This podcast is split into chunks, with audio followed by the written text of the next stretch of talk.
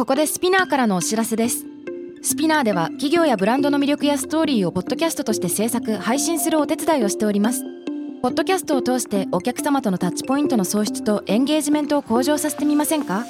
お問い合わせは概要欄の URL かスピナー .com のスピナーブランデッドポッドキャストからお願いします。 SPINEAR.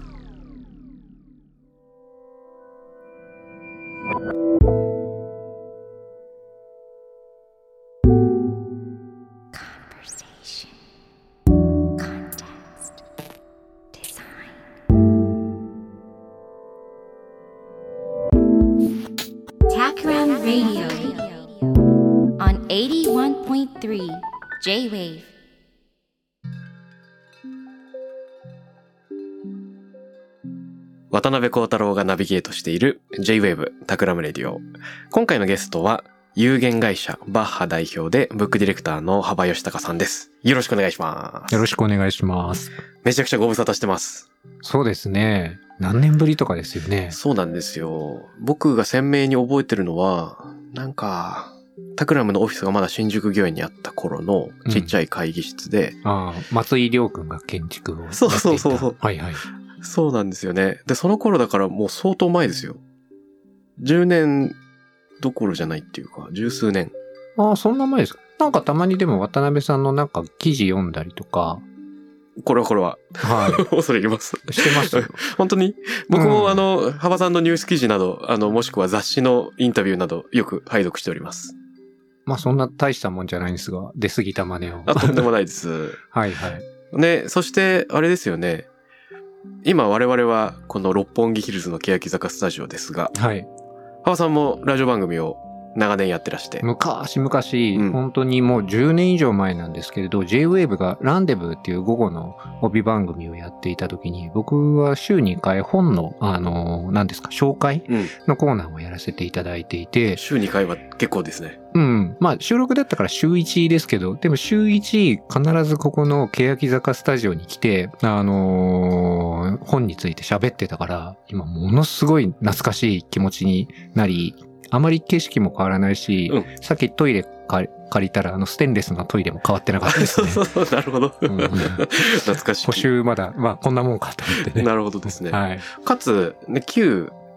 ツタヤ東京六本木の近くであるという。そうですね。はい僕はだから2003年の4月25日に六本木ヒルズをオープンするんですけど、その時、欅坂の下にできた蔦屋東京六本木というお店の選書とかディレクションでお手伝いさせてもらったのが、うん。そもそもこう仕事のスタート地点。まあ厳密に言うとその前に青山ブックセンター六本木店というところでうん。働いてたんですけど、まあ六本木はすごい遅延が深いと言いますか、だから今日はね、あの、こんな夜中ですが戻ってこられて嬉しいです。やった。ありがとうございます。いや、今日はいろいろ聞きたいことがたっぷりあるんですが、もしかしたら、リスナーの中には、幅さんのお仕事詳しくないっていう人もいるかもしれないので、普段のお仕事を最初に簡単に伺いたいんですが。はい。あの、まあ、普段は図書館を作る仕事っていうと分かりやすいかもしれないんですけど、うんまあ、公共図書館から企業図書館、あと最近多いのは病院図書館とか、うん。学校図書館とか、まあ、あの、紙の本のライブラリーを中心に、えー作って、これを作る仕事。でもまあ作るといっても建築家その側ではなくてその中身を作る仕事ですよね。うんうん。まあ具体的に言うとそのどんな本を集めるのかのこうコンセプトを決めてうん。分類を決めてでインタビューをしながら選書をするんですよ。はい。まあ要は好きな本持ってってもおせっかいにしかならないからうん話聞きながらどんな本がいいだろうかっていうのを探りながら。うん。で、まあさらにその本を調達して配下する本を並べる。っていうこともやったり、まああと最近はやっぱりどういう本を集めるのかも重要ですけど、集めた本の差し出し方ってすごく重要なので、その現場のその、例えばサイン計画とか、内装計画とか、うん。家具計画とか、まあ、あの、ウェブ上でのそういうコミュニケ、デジタルのコミュニケーションとか、そういうのも考えるような仕事をやってる。まあ、なんていうんですか、やっぱりすごい今検索型の世の中なので、知はい。ってる本しかなかなか手に取ってくれないから、まあ知らない本を手に取る機会をいろんな場所に点在させたいっていうのと、あとやっぱりすごく時間の奪い合いが激しい世の中なので、本に没入して読んでもらうっていうのがやっぱり以前に比べてすごく難しいので、うん。まあそういう本をまあ読む、読んでもいいなというそういう環境だったりモチベーションを整えるというか、そういうのを仕事にしてます。あ、なるほど、なるほど。その、ブックディレクターという肩書きで活動されてますけれども、えー、選書とか配下っていうイメージはあったんですが、サイン計画とか家具とか、まあそういったところまで、あの、染み出しているっていうのは、あのーこれどういうことなんでしょうか？なんかね、昔は、それこそ僕が青山ブックセンターで本を売ってた1990年代とかは、はい。もうなんか、いい本入ってきたなと思ったら、平台にドカッと置いとけばみんな買ってみんな読んでくれたんですけれど、やっぱりそうはいかなくなっちゃっている。だから、例えばなんだろうな、あの、去年、神奈川県立図書館という、あの、神奈川県の、まあ、大きな県立図書館の、えっ、と、まあ、新しい本館を作るのの監修させていただいたんですけれど、そこの3階にはですね、あの、ザ・リーディングラウンジという名前の、はい本当に読書に集中するためのラウンジコーナーがあるんです。うんまあ、すごく外の景観もいいし、空が見えて、で、抜けもいい場所。うんで、周りには例えば芸術に関する本が置いてあるんですけど、うん。なんかこう芸術批評とかちょっとこう没入に時間がかかる本うんが多いので、そこだけカーペットを他よりも8ミリぐらい長くしてるんですよ。ちょっとでちょっとこう足取りがふかふかにして、ゆっくりに。そうそう。それで、なんだろうな。例えば、家具の座面うん。を、あの、低くするんです。他よりも。チェアタイプだとだいたい430とか440とかがあるじゃないですか。そこは本当に低い350ぐらいの低さにして、座面のマテリアル柔らかくして、ふかふかにすると、うん。よし、読むぞっていう、こう、スイッチが、ひょっとしたら入るんじゃなかろうか。うん。つまり、本を読みましょうっていうポスターをベタベタ貼りまくるよりも、はいなんかこう気がついたら読んでいたというか、うんその本を読む、ふ、なんだろうな、アトモスフィアというか、なんかそういう方向に人をこうアフォードするうん、こう、誘うというか、なんかほのめかすというか、なんかそういうようなことをこう、やりたいなぁと思って、まあやりたいというか、やらなきゃやっぱり本が伝わらないなぁと思って、だんだん仕事の領域が勝手に広がってきてしまったといういやー、超面白いですね。感じですねなるほど。そうすると、やっぱり建築家の人が計画している部分とすり合わせるのが結構難易度が高そうですけど、これはうまくいくんでしょうか？難易度は高いけれど、面白いですね。うんうん。正直言って。やっぱり本を選んで、はい、いい本ですよ、さよならじゃなくて、うんちゃんとそれが結局、読者の手に届く瞬間まで見届けられるっていう意味では、すごく面白いし、うん。例えば、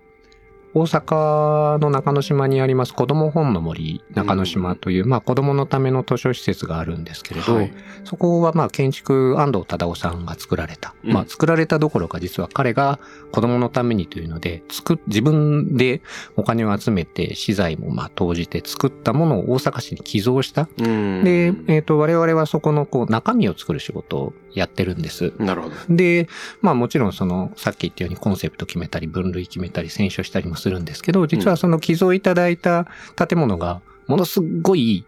高いうん。本棚、うん。もう上の方まであって、なるほど。子供手に届かないんですようんうね。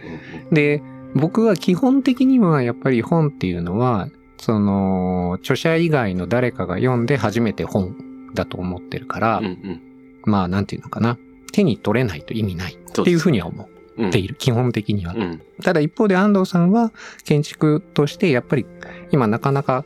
子供も本を読まなくなってる中、なんか本というものの荘厳さうん。を伝えたかったり、なるほどあと本に包まれている空間を作りたいっていう彼なりのうんきっとその建築の意図があったと思うんです。で、それをやっぱりこう、どこでこう折り合いをつけていくのかを考えるのも仕事。うん。これはハードルが高い。うん。まあ、そうですね。ハードル高いけど、でも話せば、両方ともその良き本の場所を作ろうと思いながら、こうやっている行為なので、うん。なんかこうね、着地点は見つかる。ですね。結局どう落とし込んだんですか、それは？結局ね、あの、副本といって、はい。その5段目より上にある本は、本を2冊揃えて、おー。それでまあ、要は、その、う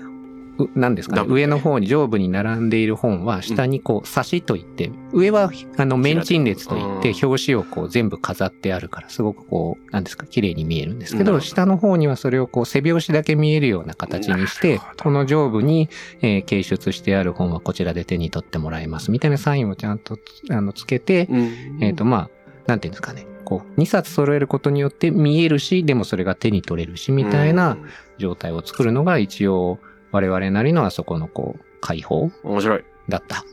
という感じですかね。これはなんか確かに包まれつつ、ちゃんとそれが小道具というかなんか美術装飾でなくちゃんと手に取れるというのをり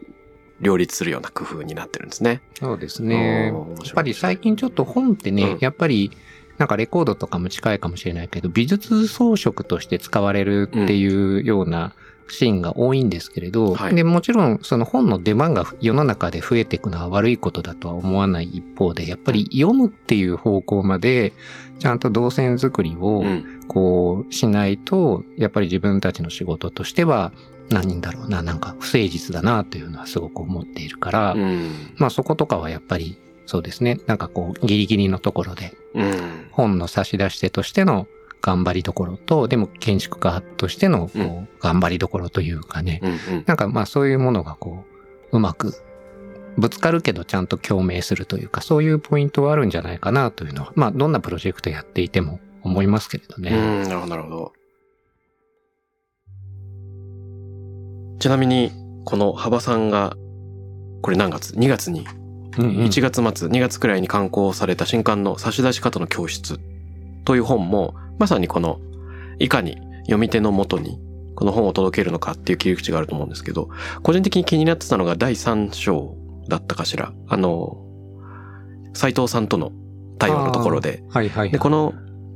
うーんと、デジタルコミュニケーションにおける情報の差し出し方っていうのが3時間目っていうふうに、あの、ありますけれども、うんうんこれまさに、えっと、ポストコロナ社会で、まあ、いかに本をキュレーションできるかっていうところも一つ扱ってるテーマだと思うんですね。うん。でこのね。やっぱり本、まあ、リアルな場所の位置づけ、まあ、人との付き合い方が変わってきたなとか、あの、本に触れる人ももちろん多かっただろうし、より離れちゃった人もいるかもしれないしっていう中で、このあたりのテーマ、ぜひ、あの、改めて聞いてみたいんですけど、いかがでしょうか？そうですね。まあ、そもそもね、この本は、あの、本当に同じものでもその差し出し方によって届き方が全然違うなと思ったのが、うん。そもそものきっかけなんです。なんかね、コロナ禍で、はい。僕結構お酒好きうんでよく行くワインバーがあったんですけれども、うんうんあの、そこで飲むとものすごくこう心地よく注いでくれるワインがなんかこうスーッと体に染み込むように美味しい。はい。で、だけどまあコロナ禍って飲食店もみんな閉じてたじゃないですか。うんで、それを同じあの銘柄のワインを、しかも本当にヴィンテージ、その作られた年も同じものをはい。同じようなグラスで家で飲むんだけど、うんなんかね、味が違うとまでは言わないけど、なんか染みねえな、みたいな。違うですよね。あれすごいことだなと。つまり、まあ、おんまあ、その、摂取しているものは、こう、同じはずなのになぜここまで違うのかと。で、まあ、そういうことを考えるようになって、実は同じものでも、その差し出し方によって届き方が違うというのは、うん実は、まあ、僕は実はその本というもので、それを常に感じ、あ本の現場作りにおいて常に感じていたんですけれど、うんそうじゃなくて、まあ、いろんな場面でもそれはあるんだなと。で、まあ、本に関しては、これは実はだから、えーこの差し出し方の教室という本に関しては、はい。あの、例えば東京国立博物館、東博ですね。うんうんで、そこの展示ディレクターをやっているはい木下志生さんという方、うんうん木下さんという方に、あの、まあじゃあ、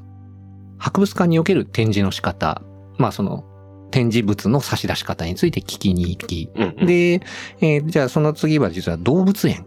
動物園って今生態展示ってね、少し前からやっぱりずっと言われていて、ね。動物が普段こうね、あの、せあの、暮らしている環境に近いような、なるべく自然な姿に、あの、姿に近いような場所で、えーそれを展示しましょうって。じゃあ動物園の生態展示について、じゃあ上野動物園の当時ですけどね、園長だった土井さんという方、うんうんうん今彼は、えっ、と、日本パンダ協会の会長、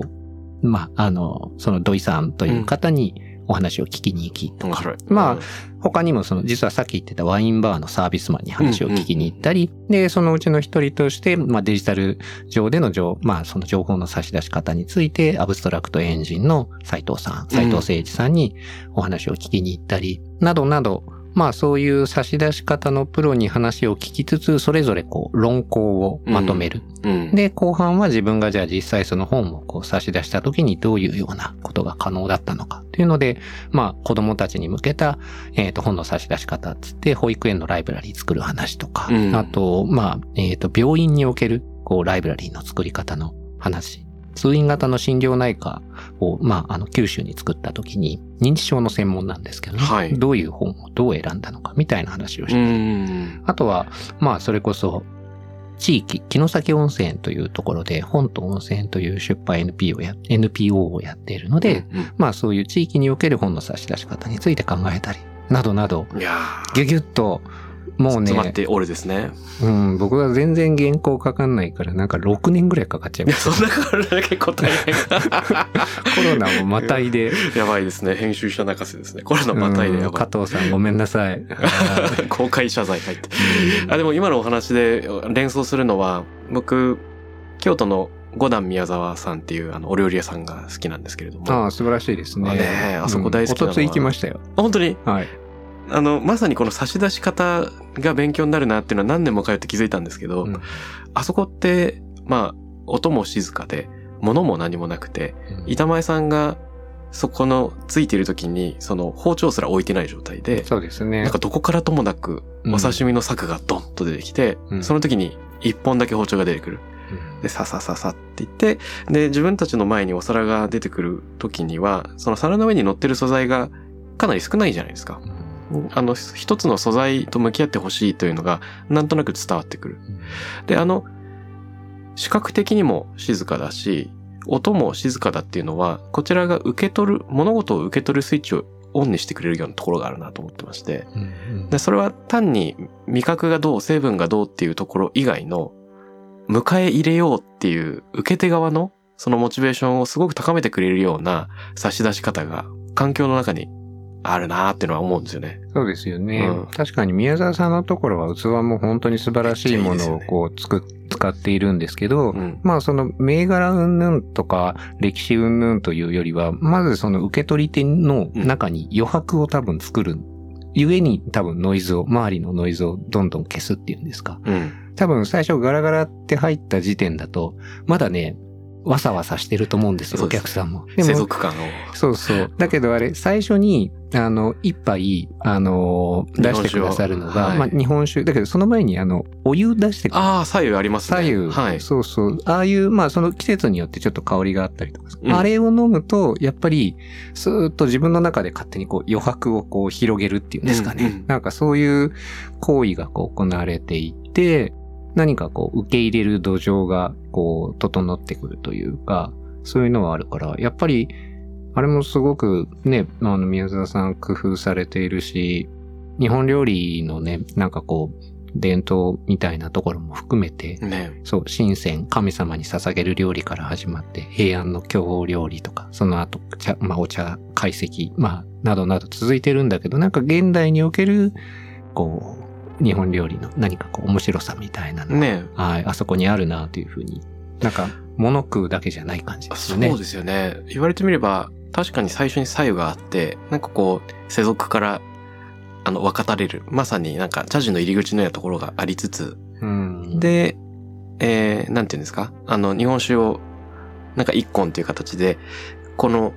クッと飲んだ後顔を戻すと、その時、宮沢さんが目の前で頭を下げてるっていう時になんかすごい非日常始まった感ありますよね。うおってなりますよね。そうですね。うん本当にね。できたら本当はもうマスクとかね、しなくてもいい世の中にね、そのカウンターの中のね、うん働いてる人たちもね、なってほしいんですけれどもね。いや、ほんとそう思いますね。うん。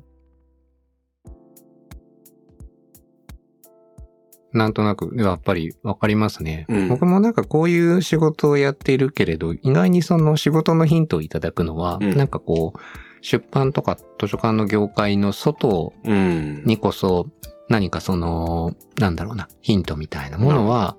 いつもあるうん。感じなんですよね。うん。なんか例えば、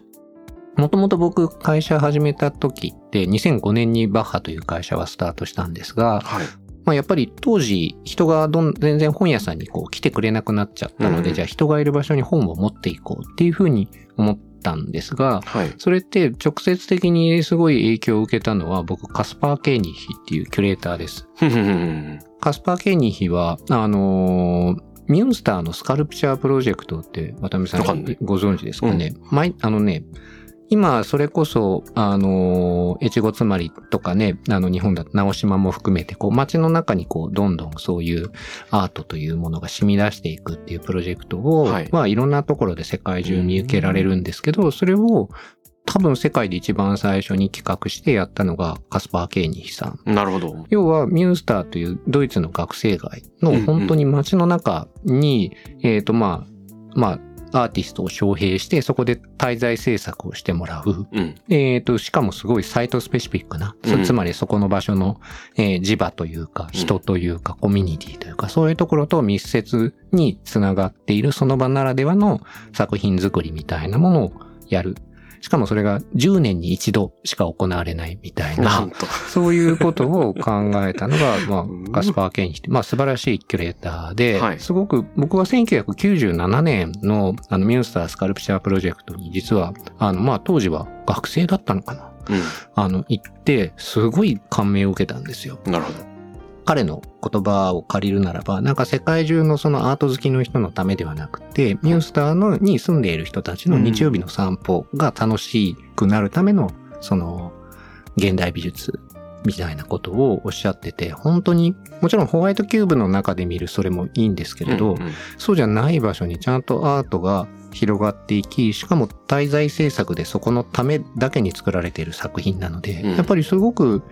いい意味で、あのー肩が凝っていないというか、うんうんすごいこうフランクで面白い。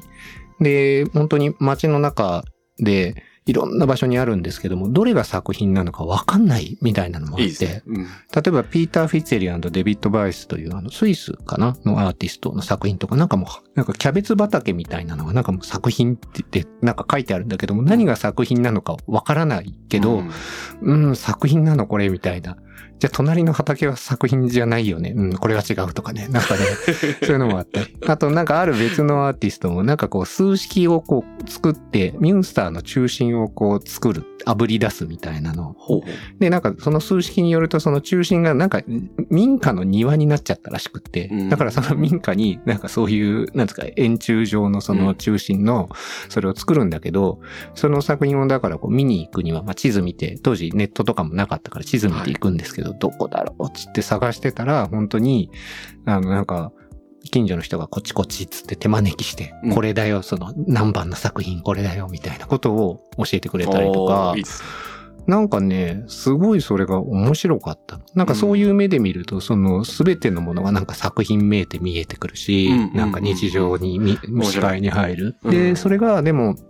なんだろうな、現代美術っていうと、あの、ともすると難しいものって思われがちな、だところが、まあ、当時もはあったんですけれど、うんうん。なんかそれがちゃんとこう、街に人に開いているって素晴らしいなと思って、うん。で、まあ自分がその2005年にバッハという会社を作って、まあ人がいる場所に本を持っていくっていうようなことを始めようと思った時は、やっぱりそのミュンスターのことをすごい思い出して、うん。そういうことがなんか本でできないものだろうかっていうのはすごく考えた。だからまあちょっと話長くなっちゃって申し訳ないんですけど、つまり意外にだからその本のことだけをずっとこう、なんか出版業界どうしようとか、なんかそういうことを考えているよりも、全はい然なんか別の経験、別の分野の別の経験みたいなものが、なんか急にこう自分の何かと結びついて、なんかこう新しいものが生まれるというか、なんかそういうことの方が多い気はしますよね。うん、なるほど、なるほど。うんいやー、それは、そうですね。違うところにやってくると、やっぱりその異質な出会いの中での気づきっていうのはいろいろありそうで、でもこのアートの話で思い出したのは、あの、徳島の神山町もね、毎年アーティストインレジデンスで、海外からもいろんな人呼んでますけど、うん。長年やっている継続の力で、うん。地元のその田んぼをは、あの、田んぼをやってる農家のおばちゃんが腰曲げながら現代アートについて語れるみたいな人がなんかこう、やっぱり10年も経ってくると、どんどん増えてくるっていうのはすごい面白いなっていう。そうですね。何でも継続ですよね。ね僕もなんか直島の小学校で昔ワークショップやった時、はい。なんか後ろの黒板になんかなりたい職業ランキングみたいなのが貼り出してあって、うんうん。なんかまあ、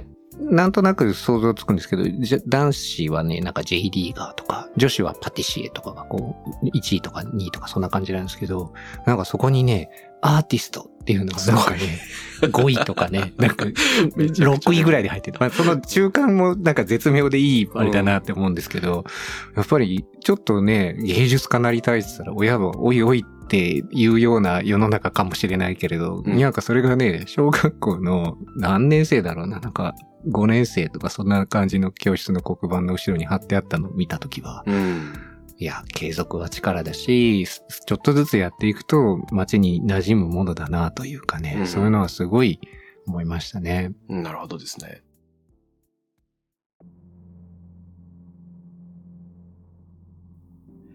もはや、なんか昨今の AI の普及とかを見てると、むしろ、アーティスト、まあ芸術活動みたいなものをみんながやる時代が来るのかもしれないって気もしますよね。なんというか。うんうん。どちらかというと、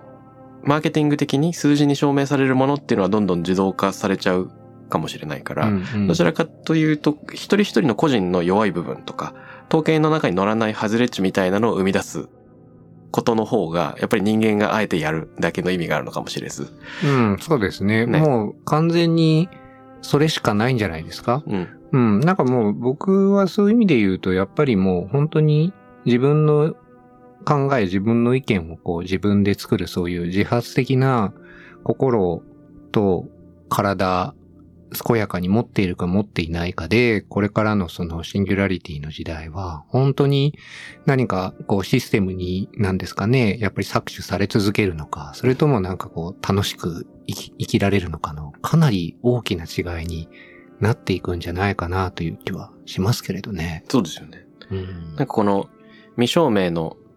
社会とか、まあビッグデータからすると非常に弱いようなものの中にしか価値が生まれないような気がしてきますね。うんなんかね、そういう意味で言うと、まあ別に僕が本の仕事やってるから言うわけなのかな。まあそういうところもあるんだけど、やっぱね、はい本ってよくって、最も個人的なものなんですよね。うん。なんか、やっぱり今世の中のこうね、数勢が全部こう、共有共有でシェアしよう。じゃあこの動画共有しようとか、じゃあみんなでログインして、じゃあちょっとあの姉妹ってなんとかするかとか、モンスター狩るかとか、基本みんなでみんなでだけれど、うんなんかこの本、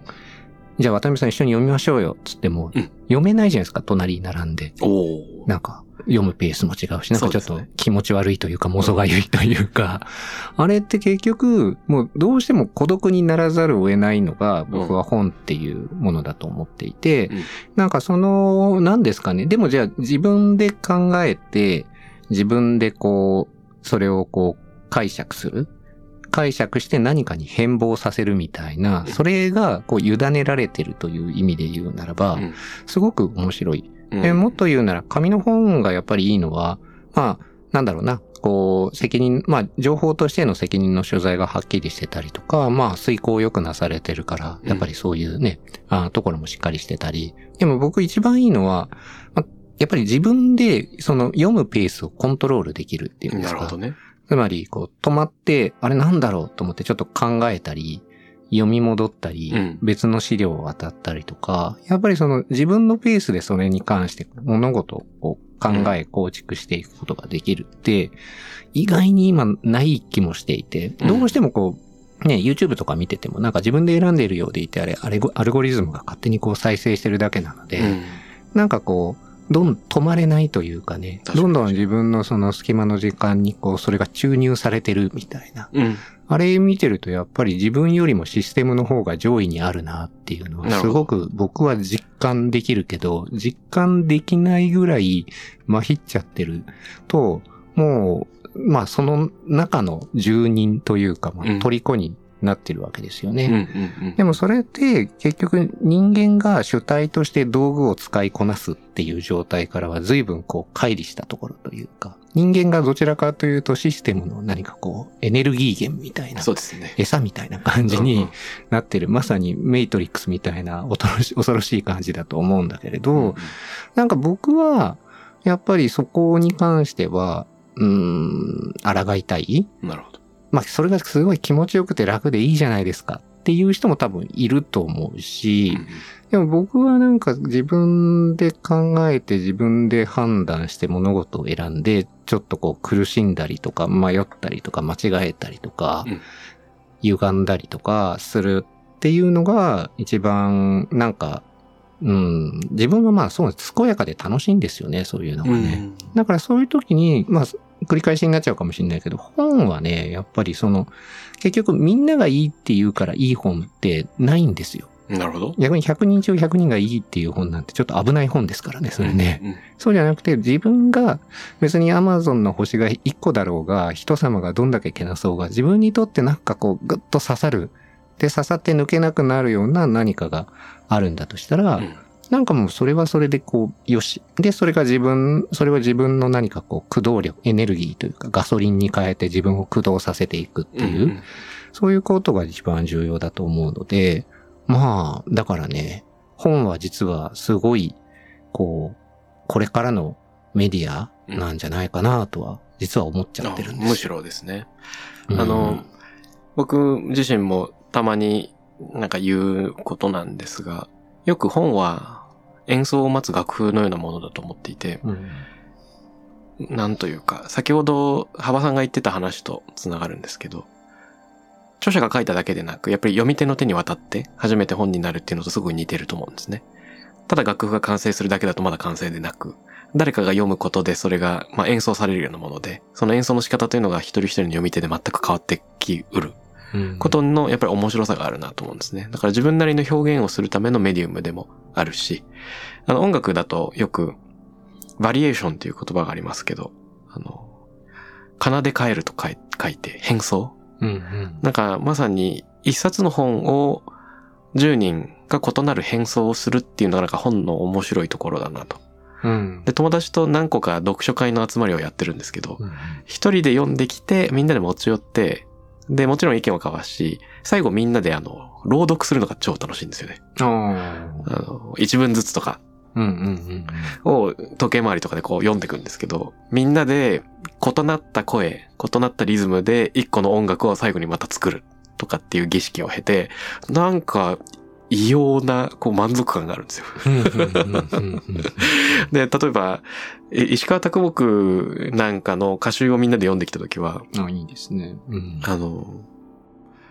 会場をですね、銀座のハイアットにしたんですね。洒落てますな。それで、かつての朝日新聞の本社だから、うんうんまあ、拓木が働いていた、うん新聞記者時代に働いてた場所で。読もうかとか言ってうん。やったりしましたけど、それもまさになんていうか、本の中に閉じ込められるというよりも、そこがなんか実社会とのつながり、一人一人の読み方の違いっていうのをむしろ明らかにしながら楽しむっていう取り組みだったのかなとも思います。そうですね。うん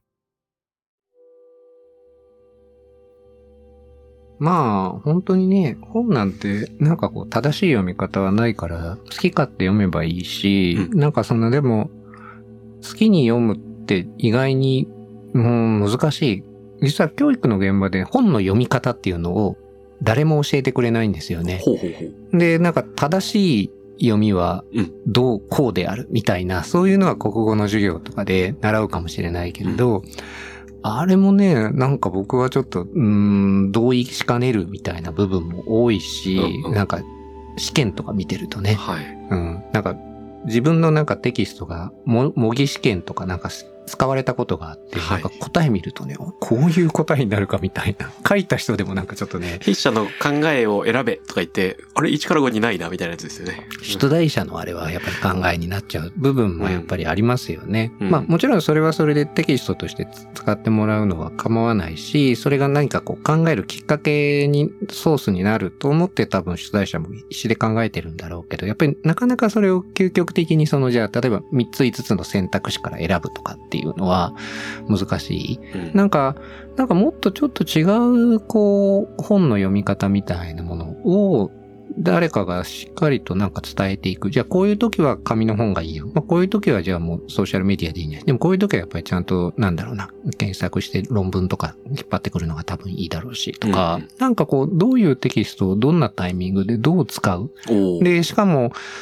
やっぱりこう、すべての本、最初の一文字から最後の一文字まで読まないと、こう、敗北みたいな風に思っちゃって、また読み切れなかった、ダメだ、みたいな風に悩んでる人もいる一方で、逆にこう、走り読み、斜め読みが増えすぎちゃって、長文読む、こう、筋力がいつの間にか衰えてるみたいな、うん。そういう人もいるし、なかなか、だから何が正しい読みってないのは僕はいいと思うんですけれど、でもこういう場合はこんな読み方がとか、その、何ですかね、ちょっとした動線サジェスチョンみたいなものは、うんあった方がいいんじゃないのかなというのは個人的には思いますね。例えば、小学生の授業で幅さんが何回か連続でうん。本の読み方のレクチャーをするとしたら何からスタートしますか？なんでしょうね。でも場所によると思いますね。うん。なんか、それこそ、あの、冒頭にちょっとお話しした城崎温泉というところの、はい。まあ、兵庫県の豊岡市にある、うんあの、温泉町なんですけど、そこで小学生に授業をしたときは、うん。やっぱりね、志賀直哉の城崎にて、こう、難しいかもしれないけれど、読んでみようっていう。小学生むずー。うん。でもね、全然ね、はいあの、短い作品ですし、あの、別にその、詩画の何かを読み解くというよりは、まずやっぱり地元というか、今目の前で見えている風景と、その文学作品みたいなもののうん関係っていうものを作ることが実は大事なんじゃないのかな。うんなんか借りてきた誰かの物語じゃなくて、やっぱりちょっとでもその自分に接続してうる可能性があるもなの。だから多分強度のものとか、はい。まあ結局その言葉ってものがね、あのーしかも書き言葉みたいなものが生まれてずっと残そうって思ったのって、やっぱりその、まず、記憶を伝承したいっていうところが一番最初のモチベーションなのだとしたら、はい。やっぱりじゃあ何の記憶をって言ったら、じゃあ家族のとか、うん。じゃあなんかこう、一緒に働いてた誰かとか、じゃああの、ムカつくあいつをとか、じゃあ目の前で見えてる、じゃあこの、じゃあ景色をとか、じゃあこの風をとか、多分そっからスタートしてるんですよね。多分一個人の両手を伸ばした範囲のもの。の記憶の伝承っていうものが、何かそういう伝達の初期のところだとしたら、まあうん。コミュニティにおける生存戦略も含めてだったかもしれないけれども、もっと現象的になると。でもだとしたら、やっぱり地元のものをまず読むって、目の前にあるものをまず読むって、実はあ。すごい重要なんじゃないかーな。とかね。うん。でもまあその後はもう少しちょっとロジカルに、これだけ、まああのたくさんいろんな場所にテキストが溢れている中で、うん。まあさっきも言ったけど、やっぱりじゃあ、こういう時は紙の本をこんな風に読むとか、で、うん途中でどうしてもこう読み進まない時は、じゃあ、閉読みたいな方法があるよねとか。うん。でも閉読も結局途中でやめて、それをね、こう本を返したりとかあげたりとか捨てちゃったりすると絶対忘れるから、うんじゃあ、目の前に置いとこうとかね。僕も読み進まない本、トイレに置く癖があるんですけど、はい。なんかやっぱり視界に入ってると、手に取る。まあすぐは取らないけれどうん、まだだなーみたいな感じであ、。なるほどね。そうそうそうそう。なんかこう、そこで、朝たまに駅ですれ違う、名前は知らない人みたいな感じで、こう、チラみたいな、そうそういう瞬間があるんでもなんかね、いやそう、本はまあ基本待ってくれるものなので、うん、確かに確かあの、いや、全然すぐ読まなくても、うんなんかいけそうな気がするみたいな瞬間が訪れた時に、パッと手に取ってに。読んでみるとうん。、なるほど。木が熟すみたいな。うん、まだダメな時もあって、また戻したり、あ意外に進んだっつって、実はスラスラと、本当に数日とかで読めたりとかね、んそういうものもあるし、まあでも本当に、なんかこう本の読み方みたいなものが、なんかもう少し、こう、自由になるといいなというのはいつも思いますけれどね。ああ、なるほど、なるほど。うん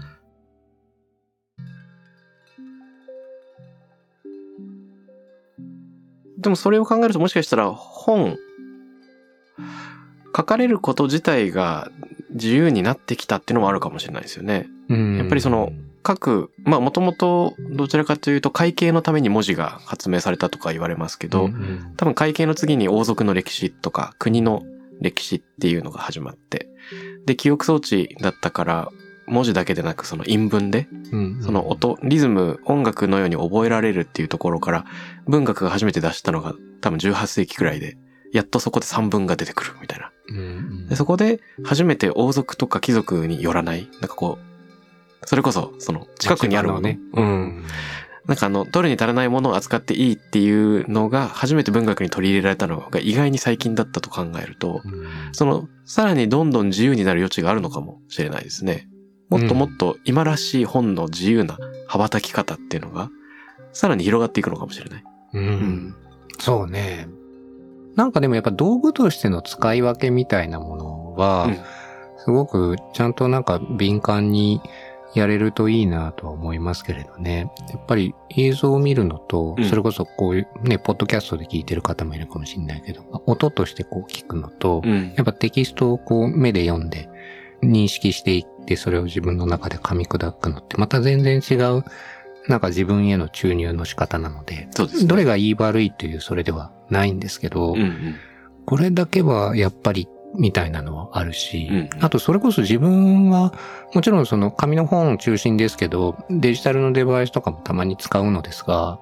漫画とかはね、サクサクいけるけれど、うんやっぱり例えば哲学に関する本とか思想に関する本とか、なんか読めないの。まあこれは慣れの問題かもしれない電子けど。だと読めない。なんかね、うん読めない。テキストがなんかちょっとこう、滑る感じというか、なんかね、うーん、なんでしょうね、あれ。うん e ペーパーってちょっと潜りづらい気が、個人的にはしますけれど。確かに、あの、潜りづらさみたいなの、深い読みに入りづらいっていうのは、それこそメアリアン・ウルフも書いてますよね。そうですね。デジタルだと。そう、デジタルで読むの、えー、紙で読むのとか、そんな感じのね。ねプルーストとイカの彼女ですよね。そうですねうん。あれすごい面白かったですね、あの本ね。個人的には結構、Kindle でもいけるな。うん。いけます？はい。全然ダメですね。うんもう、慣れと、まあ、あとは体質なんじゃないですかね、それはね。うんうんうんうん。なんか異様に読みたい本で、今すぐ読みたいみたいになった時に、はいはい。あの、パッとオンラインで買ってすぐ読むみたいなのが、うんなんか合ってたのかもしれないな。うん。そうですね。まあ確かにね。あの、もちろんそういうのもあります。そういう時はね、僕でもやっぱりこう、ある箇所が欲しいとか、ある論説が欲しいとか、そういう部分買い方というか、そういう読み方にのなって、うん。一方で、例えばなんだろうな。まあ、やっぱり詩集とか歌集とか、最近すごく面白い人が多いから、まあ読んでることも多いんですけど、あれはやっぱりね、部分読みだとダメなので、うん。やっぱこう、口の中で飴玉転がすように、すごいゆっくりと読むというかね、うんうんそれがやっぱり楽しいですね、あれはねう。ん。ねうんそういう単独みたいな、そう深く潜っていくようなうん。作法もね。そうなんですよね。うん。まあ、でもなんだろうな。やっぱハイデッガーとか絶対いいペーパーじゃ僕読めないな。なるほど。わかんないけれど、なんとなく。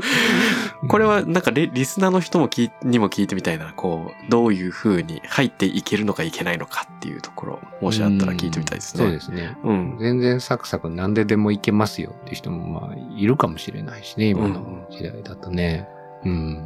さあ、時間がだんだん進んできまして、今日は幅さんの普段のお仕事から、そして、えー、なんと言うんでしょうか、本とのその付き合い方でいろんなよもやま話を散歩するようにお話ししてきましたけれども、これから新しく始める挑戦もいろいろありそうということで、来週ぜひ伺ってみたいのは、はいはい。その京都にスタートされる、この鈍行という、あ、そうですね。はい施設図書室兼喫茶を今作ってますね。うん。これをぜひね、来週、えー、いろいろ教えてもらいたいなと思いつつ、そこからまた、なんかブレスト的な話ができれば嬉しいなと思っておりますので、今週は、ゆっくりお話しいただきまして、どうもありがとうございます。こちらこそどうもありがとうございました。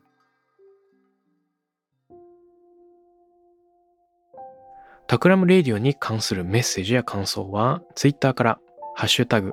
タクラム813をつけてつぶやいてください。t-a-k-r-a-m813 です。また、僕、渡辺幸太郎への質問や相談などは、Twitter のダイレクトメッセージからも受け付けています。番組オフィシャルアカウント、アットマーク、タクラム813をフォローして送ってください。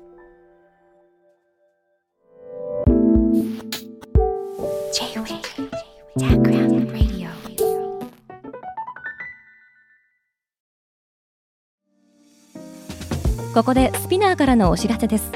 現在さまざまな企業のブランデッドポッドキャストを制作している SPINEAR では自社開発したポッドキャスト管理システムソニックボールを用いたオリジナルのアンケートを実施しています。